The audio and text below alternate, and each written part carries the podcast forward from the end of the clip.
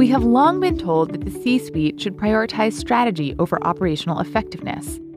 But Raffaella Sadun, Nicholas Bloom, and John Van Reenen studied more than 12,000 firms in 34 countries and found that firms with strong core management practices in place are more profitable, grow faster, and are less likely to die.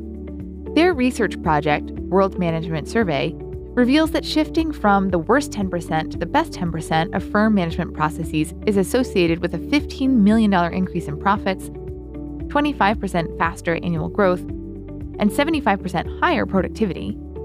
Competently managed firms also spend 10 times as much on research and development and produce 10 times more patents, which suggests that there's no trade off of innovation for efficiency. Although better management is a clear path to success, not a lot of firms seem able to do it. Globally, only 6% of firms earned a management rating of 4 out of 5 or higher. Some countries average better than others, but the most striking variation is actually happening within countries, and sometimes even within firms. One explanation is that managers have a hard time objectively judging their own firm's management practices. When managers were asked to rate how well they thought their organizations were run on a scale of 1 to 10, the median score was a 7. This had zero correlation to the actual results of the study. Some companies are simply more resistant to change, fostering attitudes like, we do things our way, or that would never work here.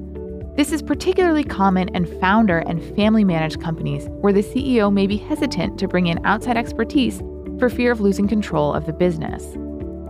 Though it takes work Improving your firm's operational effectiveness may not need to involve dramatic changes. A separate study found that management quality was significantly higher in organizations in which the CEO dedicated more of their time to employees than to outside stakeholders, and the World Management Survey saw a similar pattern. CEOs cannot assume that fostering strong managerial practices is below their pay grade. For a business to succeed over the long term, this should be embraced at every level, especially at the top.